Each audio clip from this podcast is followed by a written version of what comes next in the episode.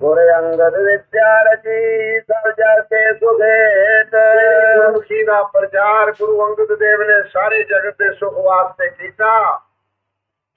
ਵਿਦਵਾਨ ਕੋ ਬੰਦਨਾ ਬਿਨ ਵਿਦਿਆ ਬਸ ਪ੍ਰੇਤ। ਵਿਦਵਾਨ ਨੂੰ ਬੰਦਨਾ ਹੈ ਬਿਨਾ ਵਿਦਿਆ ਤੋਂ ਪਸ਼ੂ ਔਰ ਪ੍ਰੇਤ ਦੀ ਤਰ੍ਹਾਂ ਪੁਰਸ਼ ਹੈ। ਸਤਿਗੁਰਾਂ ਨੇ ਸਤਿਗੁਰੂ ਰਾਮ ਸਿੰਘ ਜੀ ਨੇ ਹੁਕਮਨਾਮੇ ਆਪਣੇ ਅੱਜ ਲਿਖ ਕੇ ਭੇਜਿਆ ਭਾਈ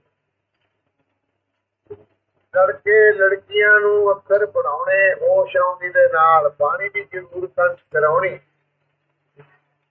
ਜੇ ਬਣਿਆ ਹੋਇਆ ਤਾਂ ਪੰਜ ਗ੍ਰੰਥ ਕੰਠ ਕਰਨੇ ਜ਼ਰੂਰ, ਨਹੀਂ ਤਾਂ ਜਪ ਜਾਪ, ਰਹਿ ਰਾਸ, ਆਰਤੀ, ਸੋਇਲਾ, ਸੁਖਮਨੀ, ਆਸਾ ਦੀ ਵਾਰ।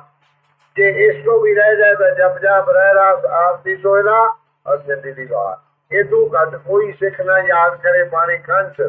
ਹੁਣ ਜੇ ਅਸੀਂ ਦੇਖਣ ਲੱਗੀਏ, ਸਾਨੂੰ ਮੰਨਿਆ ਹੋਇਆ ਸਤਿਗੁਰੂ ਰਾਮ ਸਿੰਘ ਨੂੰ ਗੁਰੂ ਕਹਿਣ ਵਾਲਿਆਂ ਨੇ ਕਿੰਨਿਆਂ ਕੁ ਨੇ ਹੁਕਮ ਮੰਨਿਆ ਹੋਇਆ ਹੈ, ਕਿੰਨੀ ਕੁ ਬਾਣੀ ਯਾਦ ਕੀਤੀ ਹੋਈ ਹੈ। ਇਹ ਉਹਨਾਂ ਦਾ ਹੁਕਮ ਹੈ। ਬਾਣੀ ਕੰਠ ਵੀ ਕਰੋ ਔਰ ਚੌਥੇ ਪੰਜਵੇਂ ਦੇ ਪੁਸਤਕ ਤੋਂ ਵੀ ਪੜੋ ਤਾਂ ਕਿ ਅਕਸਰ ਇਲਾਕਿਆਂ ਦੇ ਵਿੱਚ ਫ਼ਰਕ ਨਾ ਆਵੇ ਤੁਹਾਡੇ ਪੜ੍ਹਦੇ ਆ।